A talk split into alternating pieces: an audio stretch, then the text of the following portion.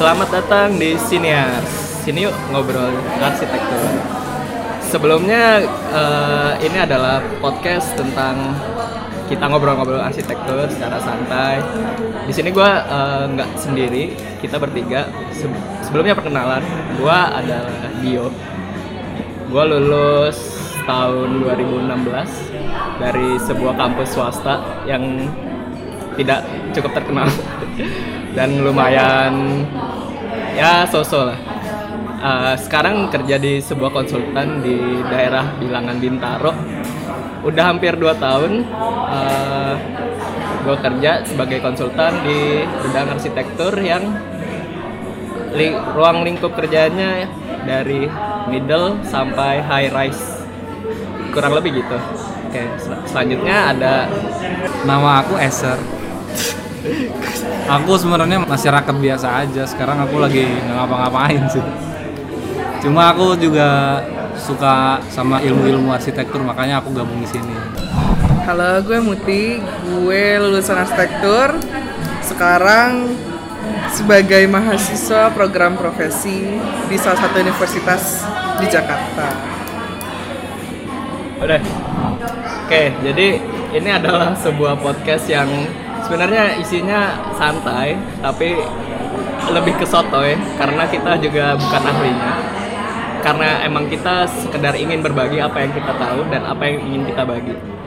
Nah, untuk di episode pertama ini sesuai judul kita akan ngebahas apa sih arsitektur itu.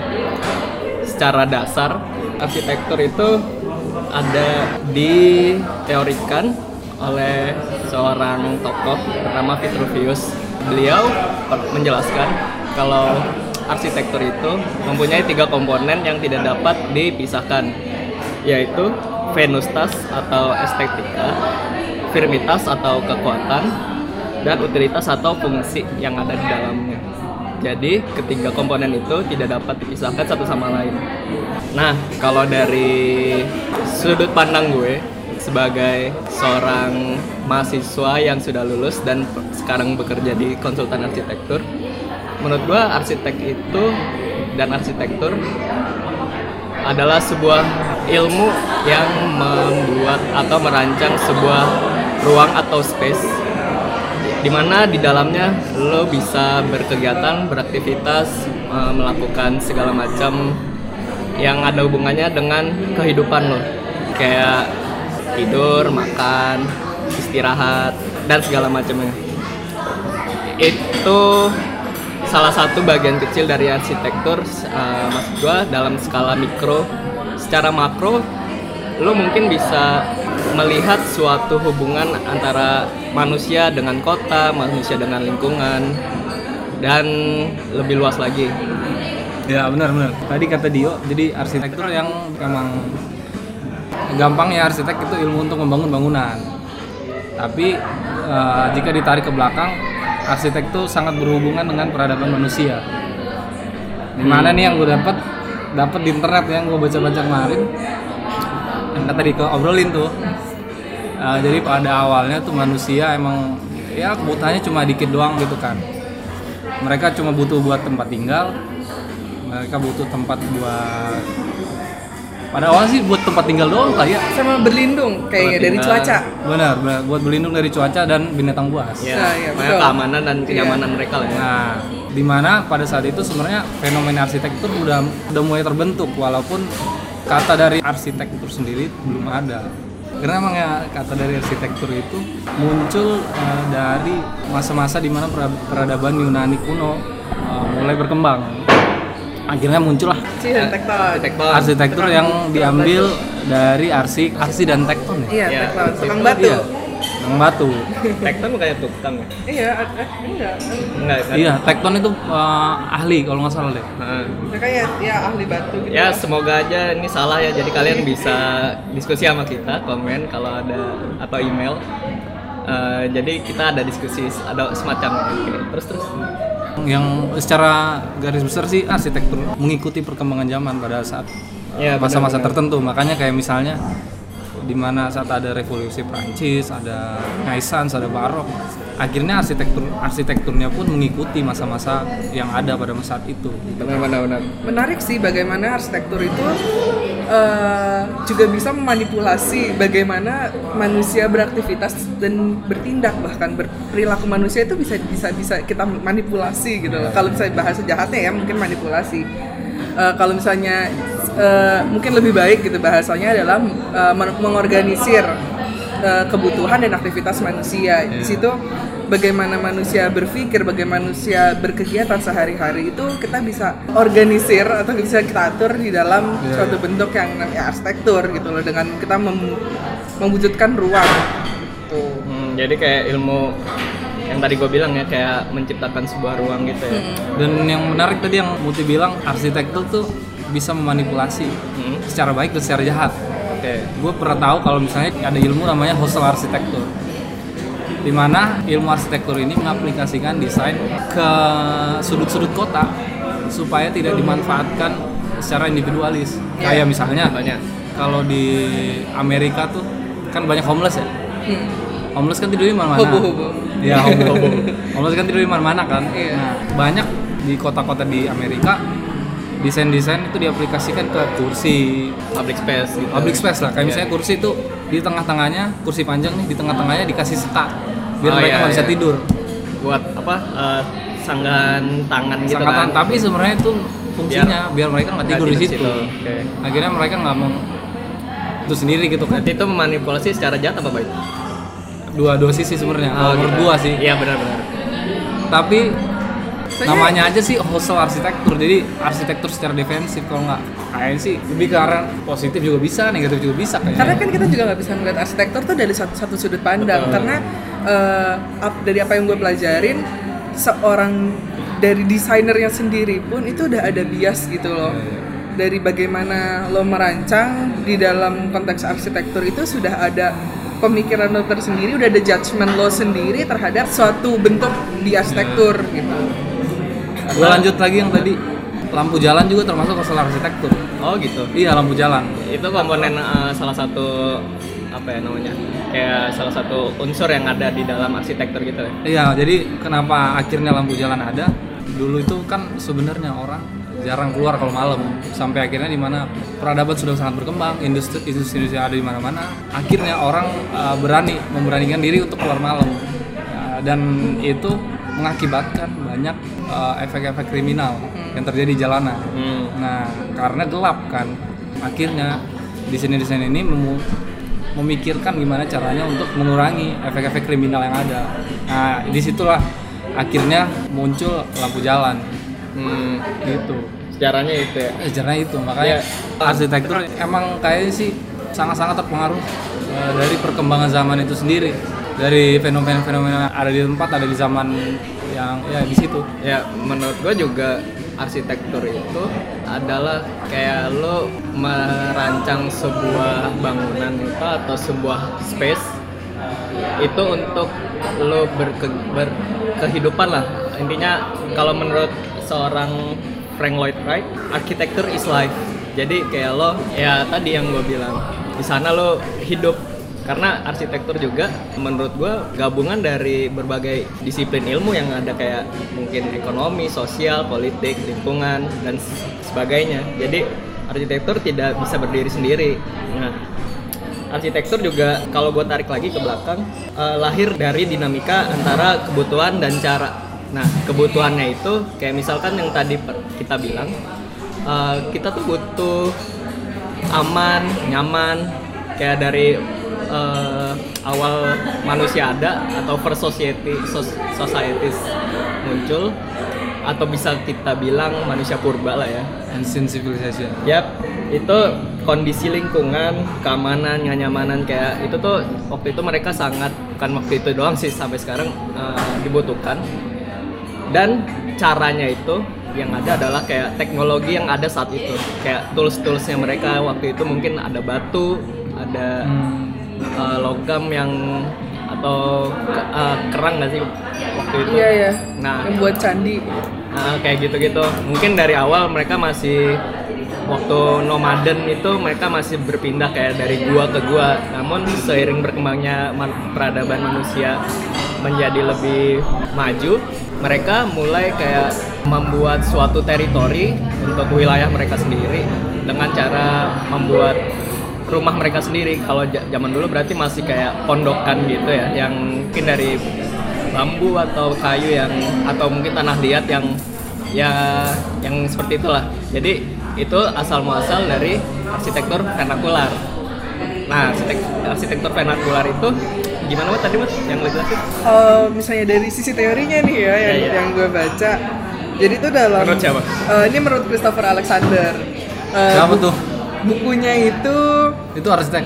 eh ya, gue dia tuh profesor Oh. dia orang dia dia peneliti gitu lah bukunya itu judulnya eh, Notes on the Synthesis of Form Hmm. jadi sebenarnya buku ini membahas tentang bagaimana lo mens- mensintesiskan suatu bentuk gitu dari dasarnya di sini dia menjelaskan kalau misalnya dari proses ber- berpikir itu ada dua. Ada yang namanya unself conscious yang eh, di bawah ya di bawah kesadaran sadar, ya. sama ada yang self conscious self conscious itu apa yang kita sekarang pelajari gitu loh. Karena semuanya itu kan udah ada rumusannya nih sudah ada eh, bagaimana sih cara merancang yang baik? Bagaimana merancang eh, yang dapat memenuhi kebutuhan eh, manusia Kayak itu kan udah ada berapa Tapi kan- tebal kolom berapa iya, tebal tinggi balok Iya gitu-gitu. betul. Bagaimana membentuk suatu ruang, ruangnya mungkin semu atau ruangnya bentuknya nyata gitu. Cuman kalau misalnya dulu itu penggunaannya adalah yang unself conscious, di mana belum ada eh, prinsip-prinsip yang berlaku di arsitektur, tapi yang ada itu berupa eh, seperti mitos, yang ada itu bentukan-bentukan yang memang diambil dari alam. Jadi kayak pondokan itu mengalami perubahan dari masa ke masa sesuai dengan kebutuhan manusianya eh, masing-masing dengan konteks tempat tinggal mereka. Jadi karena itu mungkin di Aceh beda, karena itu di Sumat di Sumatera Barat beda, di Jawa beda, di Papua beda karena kebutuhan manusia terkait konteks atau yang terkait alamnya itu pun beda. Bagaimana mereka berhubungan manusia dengan manusia yang lainnya juga beda gitu. Kenapa ada rumah panjang di Kalimantan? Kenapa rumah di sama rumah di Jawa yang ya kita ngelihatnya tipenya tipe tunggal gitu. Kalau di Kalimantan kan tipe panjang yang satu Ya. keluarga di eh, satu rumah itu dihuni banyak, Banyak keluarga. Itu itu itu merupakan sesuatu yang di bawah alam sadar kita berkembang mengalami perbaikan dari masa ke masa eh, namun prosesnya didasari dengan unself conscious thinking itu Hmm. Kalau menurut gua sih, gua sebenarnya takjub banget ya. Maksud gua sekarang tuh yang arsitektur yang kita nikmati itu udah sangat-sangat gampang gitu kan. Di mana arsitek peradaban arsitektur udah dibangun selama itu dan sesusah itu. Pengen gak sih kayak mereka dulu yang nggak tahu caranya gambar, caranya yang yang kayak kita tahu sekarang sintesi dari pikiran ke gambar. Mereka pasti melakukan banyak hal untuk akhirnya sampai pada titik di mana bangunan itu bentuknya seperti itu gitu kan. Kalau yang gue lihat sekarang banyak banget nilai-nilai arsitektur yang udah terdegradasi. kayak gimana tuh Kita sangat gampang untuk eh, kalau dulu kan arsitektur yang itu ada karena ngeliat konteks gitu nggak sih kontekstual. ya Iya, itu mereka mengambil adat-adat yang ada di sekitar mereka, bentuk-bentuk alam, hmm. kebutuhan mereka sendiri. Kalau sekarang kita sangat-sangat gampang ngelihat kita ada di Indonesia nih, Ya. kita sangat-sangat gampang melihat arsitektur yang ada di Amerika, di Hmm. Eropa, ngambil-ngambil sangat gampang untuk tinggal ngambil doang, Hmm. tinggal aplikasi tok gitu, kayak kopas lah, gitu. saya berpikirnya terlalu pragmatis pragmatis. Oke. Makanya kenapa menurut gua ya diskusi diskusi-diskusi arsitektur yang fundamental sangat perlu karena dari situ kita ngelihat sebenarnya tuh arsitektur dibangun secara lama gitu perjalanannya panjang nggak Hmm. tinggal nyomot-nyomot doang kayak sekarang kayak contohnya sekarang mungkin pengguna kereta api pengguna komuter lain iya. sangat tahu nih di parent-parent komuter lain tuh ada yang namanya tiang jemuran tau gak sih? Iya, yang yang jemuran itu yang cuma lo bisa nyandar tapi nggak Oh bisa itu, duduk. oh Ya. iya tahu tahu tahu. Kayak benchnya, tapi cuma buat Ya, cuma nyender buat gitu doang. nyender. Malah pas kita nyender juga nggak nyaman gitu loh. Emang buat itu kan? Buat apa? Emang buat itu. desain kan gunanya buat inovasi supaya kita eh, bener kata lu tadi supaya kita terasa aman, Nyaman. supaya Ya. tambah cepat. Inovasi kan intinya itu gitu kan. Ya. Tapi yang terjadi sekarang kayak contohnya tadi di parent-parent komuter yang ada di Jakarta, Jabodetabek itu nggak kayak gitu. Lu nyaman nggak sih pas pakai? Tapi kita kan nggak butuh untuk duduk karena kan kereta akan datang 15 menit. Kita anggap ya 15 menit eh, sekali gitu. Ah. Kita nggak kalau menurut gue juga gue kan pengguna Ya, ya. pengguna komuter Hmm. lain aktif nih. Ya. Gue juga nggak butuh duduk. Gue cuma butuh eh, sandaran karena bawaan gue berat gitu. Ya. Gue Nah. cuma butuh itu. Poinnya itu, poinnya itu. Itu juga bisa ngehemat space nggak sih kalau misalkan cuma bench yang nyender dong itu? Nah itu, itu dua yang pengen gue bahas. Oke. Yang gue tahu kenapa akhirnya pemerintah itu memutuskan untuk pakai tiang jemuran itu karena mereka benar tadi bilangnya mereka ngikutin Amerika. Oh itu Di dari mana? Amerika ya? itu iya itu konsep itu udah ada di Amerika yang kayak tadi host, itu namanya hostel arsitektur mereka menghalangi orang supaya duduk lama-lama di situ tapi ketika itu diadaptasi di Indonesia kebudayaan kita belum sampai ke situ. Karena bedanya mobilisasi di Amerika di Eropa mereka waktunya udah pas banget. Lu ngeliat di HP nih satu menit kemudian kereta bakal datang tepat waktu. Tepat waktu. Jadi lu nggak nggak perlu lama-lama nunggu di di, di stasiun kalau di Indonesia nggak kayak gitu lu ngelihat di apa sih aplikasi kereta sekarang Eh, Rafi. Rafi. Bukan, itu bukan. KRL Akses itu yang paling tepat yang dikeluarin sama eh, Pemerintah. KRL iya, KRL akses nggak bakal bisa tepat nggak bakal Iya. tepat waktu Jadi sering mati listrik. jadi kita gitu. nggak nggak nggak bisa nggak nggak bisa ngandelin aplikasi yang ada di HP gitu kita harus buru-buru nih datang ke stasiun tapi tapi kita nggak tahu keretanya datang kapan. Itulah kenapa menurut gua nih kalau misalnya lu ujuk-ujuk adaptasi suatu prinsip desain yang ada di luar tanpa me- melihat kondisi yang ada di lapangan lu sendiri itu nggak bakal bisa efisien. Iya betul. kalau misalnya itu dilihat untuk meminimalisir space kalau misalnya diukur nih itu sama itu bisa sama kalau misalnya dibuat bangku sama aja ukurannya Iya. ada sih orang juga ngebahas soalnya dan gua ngeliat bener juga sih sebenarnya yang dia bilang dia ngukur tinggi tingginya lebarnya kalau dan kalau itu dibuat dibuat bangku sama-sama aja maksudnya yang nggak terlalu signifikan lah perbedaannya. Nah itu dia makanya sekarang gua rasa sih nilai arsitektur udah banyak ter- terdegradasi karena kemudahan informasi. Kalau mungkin kalau menurut gue kurangnya kontekstualism kali ya. Karena ya memang gitu loh. Gue gue menyadari kalau misalnya ya mungkin karena peradaban kita yang yang berbeda gitu. Peradaban kita di Indonesia, perkembangan teknologi kita sama ya kualitas hidup kita di Indonesia itu beda sama kalau misalnya kita bandingin sama di eh, ya first country gitu loh, negara-negara maju. Kita masih negara berkembang lah kita berpikir seperti itu. Eh, yang perlu diambil mungkin prinsipnya tapi di konteks secara konteks tuh harus di di filter lagi gitu loh sama sama kebudayaan kita sendiri gitu. Karena ya kita eh, ngelihat aja deh kayak misalnya di MRT kemarin ya yang masalah baru. Sebenarnya itu adalah budaya yang berbeda gitu mungkin kita yang punya Ya. privilege untuk merasakan lebih tahu gitu loh gimana gimana harus bersikap. Tapi kan ada mereka yang ya kita sama aja kita bisa bilang gitu awam terhadap dunia arsitektur. Kita yang kita yang berprofesi kita yang eh, hidup di dalam lingkungan berarsitek yang sudah berarsitektur gitu tahu apa yang harus dilakukan di dalam ranah ini. Tapi ada orang-orang awam di sana yang bahkan eh, nggak tahu gitu loh oh kalau misalnya bikin rumah tuh bisa arsitek tapi nggak mahal ya ternyata. Hmm, tapi kalau kayak gitu kan udah pasti tidak mengikuti kaidah arsitektur dan Betul. Iya maksud gua tapi kan kalau misalnya MRT kemarin bisa dimaklumi karena mereka se- sebenarnya pengguna. Tapi yang gue bilang tadi ini yang memutuskan untuk membuat ting jemuran ini adalah desainer gitu loh. Mereka udah kuliah, udah punya pengetahuan tentang hal itu. Mestinya mereka nggak berpikiran sesingkat itu kan. Oh jadi menurut lo Kalau uh, misalnya pengguna gue masih masih bisa maklumin. ah, gitu terus terus. Iya, iya. Kayak masalah MRT kemarin tuh uh, bisa dibilang kayak ada salah dari desainer.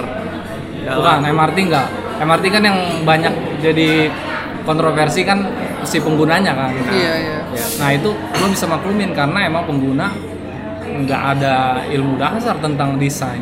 Mereka akan berkembang seiring berjalan waktu. Hmm, jadi Kalau sih- desainer, ya lu udah sekolah tentang itu gitu loh. Mestinya lu harus mikir mikir secara sistematis, nggak nggak boleh sesingkat itu pikiran. emang iya eh, menurut gua juga MRT bukan sesuatu yang kayak lo eh, ada nih terus lo langsung nyetel gitu kayaknya enggak Eh, buat eh, kita tuh belum belum belum belum sampai ke sana kayak di Singapura pun MRT baru masuk tuh 80-an yang sama nih mungkin eh, ininya kebiasaan mereka yang dulu ada MRT pertama kali mungkin bisa aja sama kayak kita sekarang. Bedanya itu udah 80 ta- eh, sorry, Ya, 30 Iya. tahun yang lalu 30 tahun gitu kan. Nah, gitu.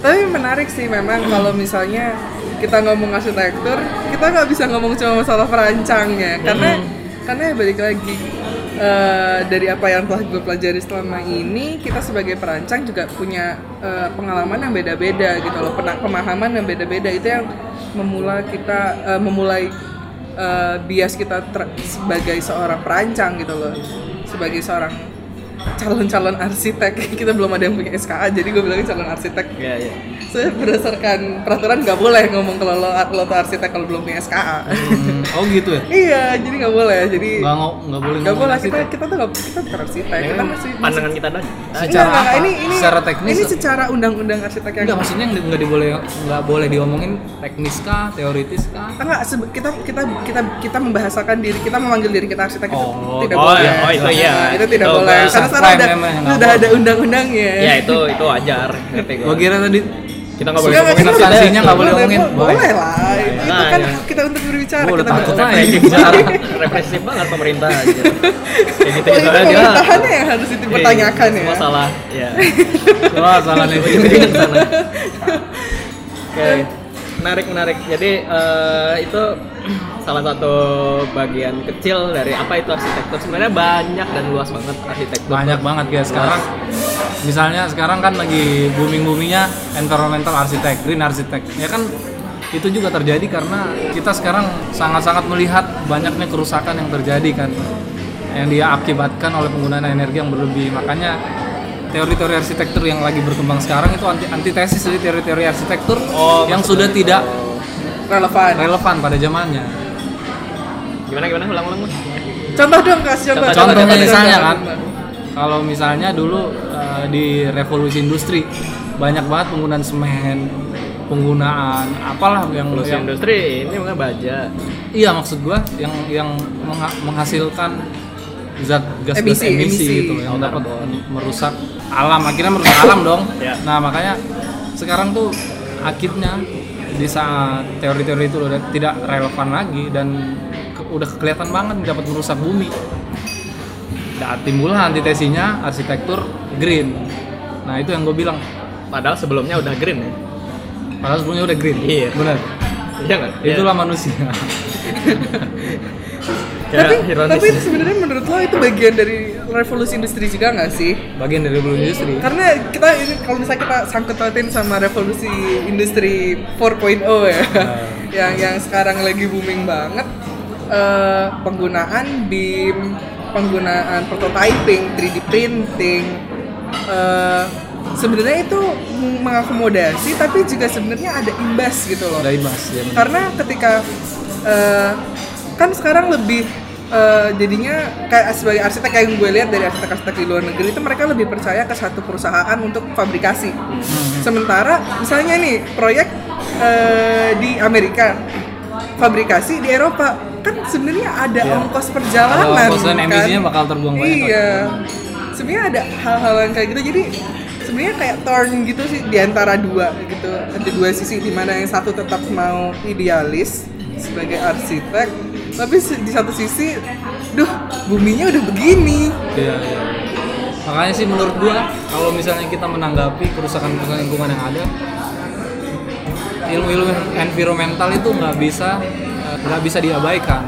karena ilmu eksperimental itu menurut gua adalah core dari prinsip-prinsip desain yang harus dibangun sekarang karena di saat lu berpikir eksperimental desain yang akan lu buat pasti akan sama lingkungan kan gitu menarik.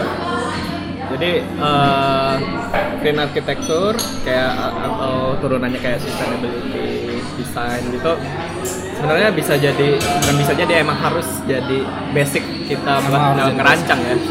Nah, jadi tadi juga hmm, arsitektur tuh juga sebenarnya perpaduan antara art dan science gitu nggak sih? Jadi lo Iya.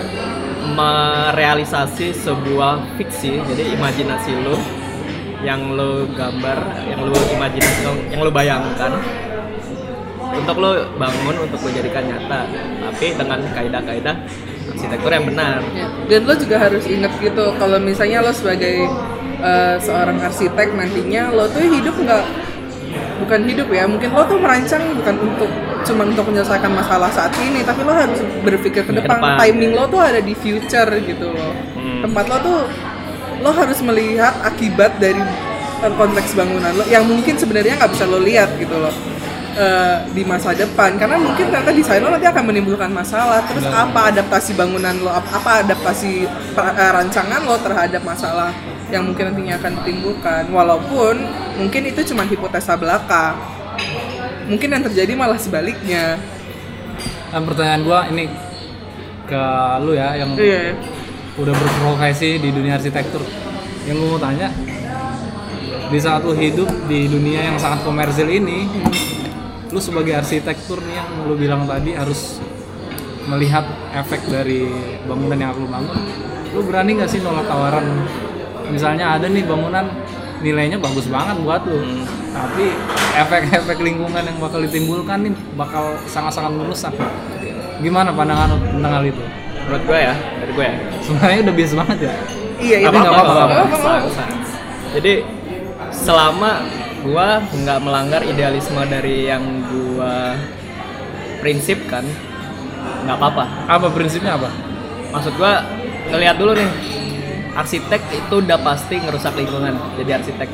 ya benar Tapi gimana caranya lo meminimalisir itu seminimal mungkin, ya kan? Nah, eh, gua nggak bisa kasih tahu. Maksudnya gua nggak bisa jelaskan gimana prinsip gua dalam eh, idealisme gua dalam merancang sebagai harus eh, KDH-nya berapa persen atau seberapa greennya ini gua desain gua jadi tapi maksud gua eh, sebuah arsit sebuah bangunan yang dirancang seorang arsitek itu haruslah eh, ini basic dari dasar prinsip gua adalah jadi nggak boleh sama nggak boleh kayak ngerusak lingkungan tapi eh, juga ambil jalan tengahnya. Nggak lu nggak mungkin kalau eh, kalau tadi eh, soalnya apa permasalahannya lu mau nggak nih dikasih duit segede Ah, itu ya. tapi ngerusak banget gua jelas tolak. Tapi itu dengan dengan apa kondisi itu ngerusak banget ya.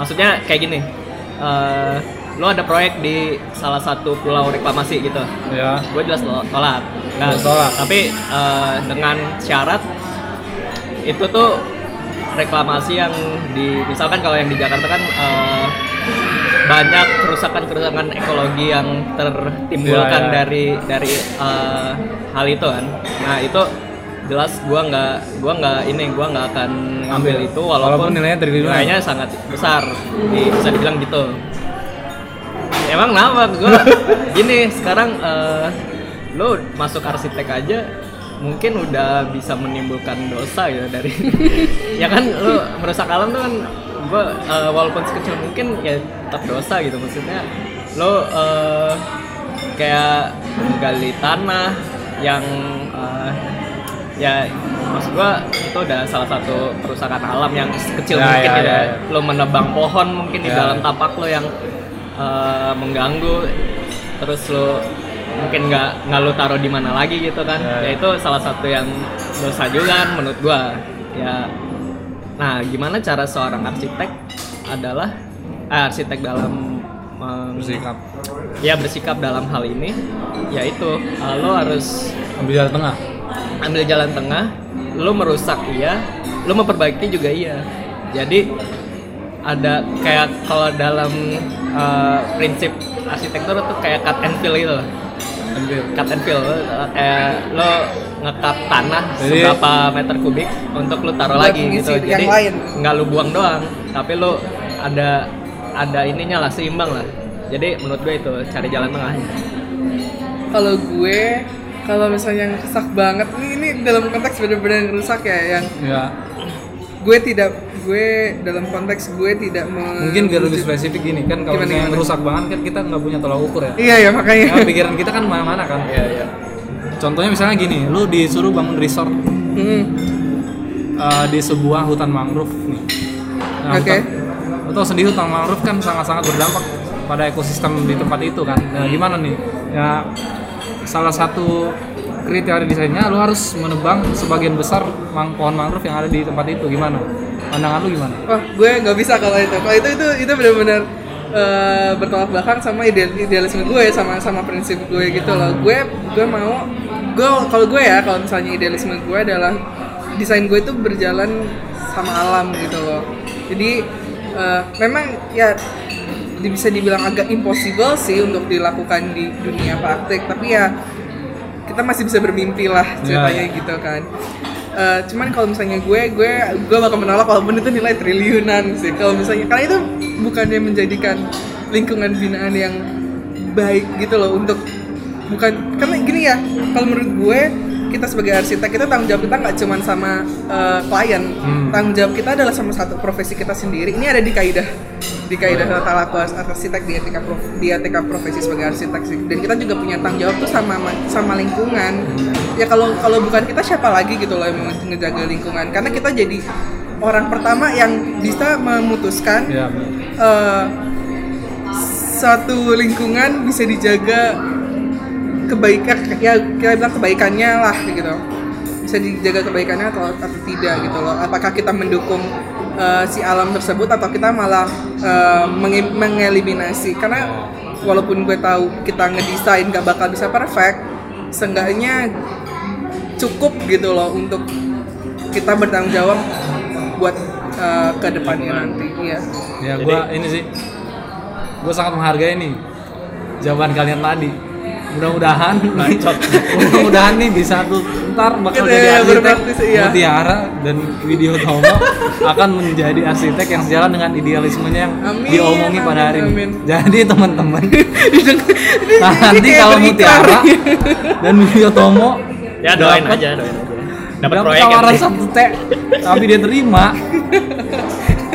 An- kalian semua bisa nilai sendiri jejak digital itu kejam ini trap ya ternyata semua ini ya Oh iya. iya. Jadi intinya itu ya. Iya, intinya itu. Intinya itu. Oke oke udah 30 menit nih. Mau lanjut? Lanjut aja lanjut aja nggak apa-apa Oke oke oke. Itu tadi eh, kalau gua ringkas arsitektur tuh ada kayak yang tadi secara teori yang tadi Vitruvius, terus lain-lain. Dan kayak apa arsitektur hostel ya? Hostel arsitek hostel arsitektur. Dan barusan kita ngomongin kayak lingkungan green arsitektur. Kayak arsitektur arsitektur tuh luas banget. Jadi eh, kita ki- kalau ngomongin di ini hari ini full kayaknya bisa sampai nanti malam kali. Ini masih pagi sih ya. Ya mas siang siang siang. Udah siang kan masih jam 11 pak. Hah, jam 12 Oh jam 12 sorry. ya. Ini bisa nah eh, menurut kita sih dari sudut pandang kita sebagai eh, calon arsitek yang masih hijau masih belia masih masih itu adalah salah satu contoh kecil aja tentang arsitektur. Nah, dan subjektif ya ini Subjektif ya banget sih. ini subjektif banget. Kecuali yang tadi yang menurut tokoh-tokoh ya. Eh itu ya jika kalian-kalian semua golongan kami ya boleh diikutin Golongan. tapi kalau kalian nggak setuju berarti kalian bukan golongan kami. Iya kita kita juga terima gitu loh masukan. Kalau misalnya kalian ada masukan atau ada kritikan tentang siniar ini silahkan oh siniars ya. Sini terus bagi teman-teman yang menarik untuk bisa diskusi bareng bisa datang ke bisa hubungin kita kalian. bisa hubungin kita kopi kalian Enggak, enggak jadi. Ya, kita ya jadi kita lagi ada di kopi kalian. Nah, jadi kalian bisa hubungin kita eh, di email yang ada. Padahal kita belum bikin email. kita bikin rekaman dulu. Oke, mungkin segini aja dari Siniars episode pertama. Sampai berjumpa lagi episode selanjutnya. Gua Dio cabut. cabut Uti cabut, dadah. Bye.